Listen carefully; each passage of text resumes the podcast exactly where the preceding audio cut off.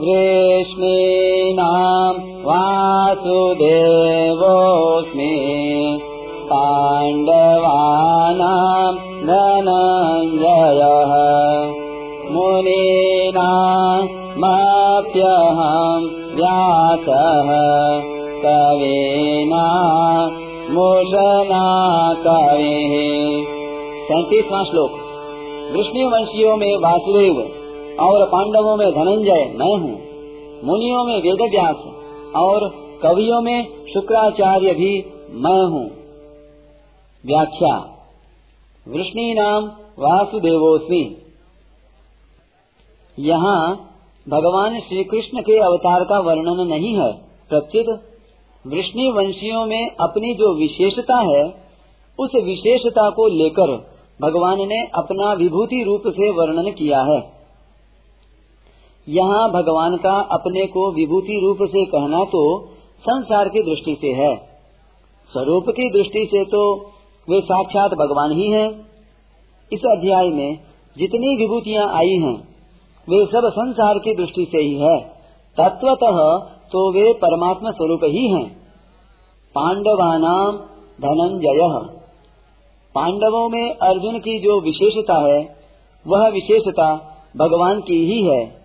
इसलिए भगवान ने अर्जुन को अपनी विभूति बताया है।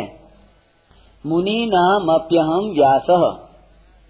वेद का चार भागों में विभाग, पुराण, उपपुराण, महाभारत आदि जो कुछ संस्कृत वांग्मय है, वह सब का सब व्यास जी की कृपा का ही फल है।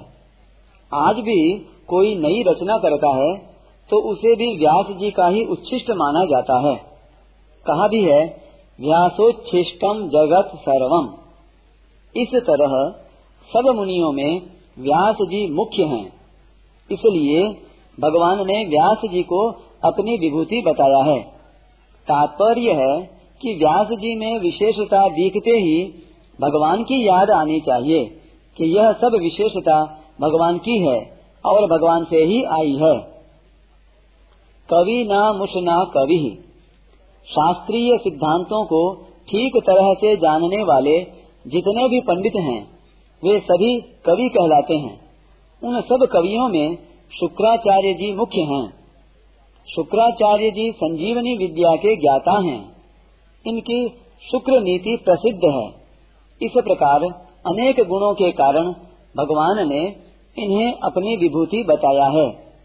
इन विभूतियों की महत्ता देखकर कहीं भी बुद्धि अटके तो उस महत्ता को भगवान की ही माननी चाहिए, क्योंकि वह महत्ता एक क्षण भी स्थायी रूप से न टिकने वाले संसार की नहीं हो सकती।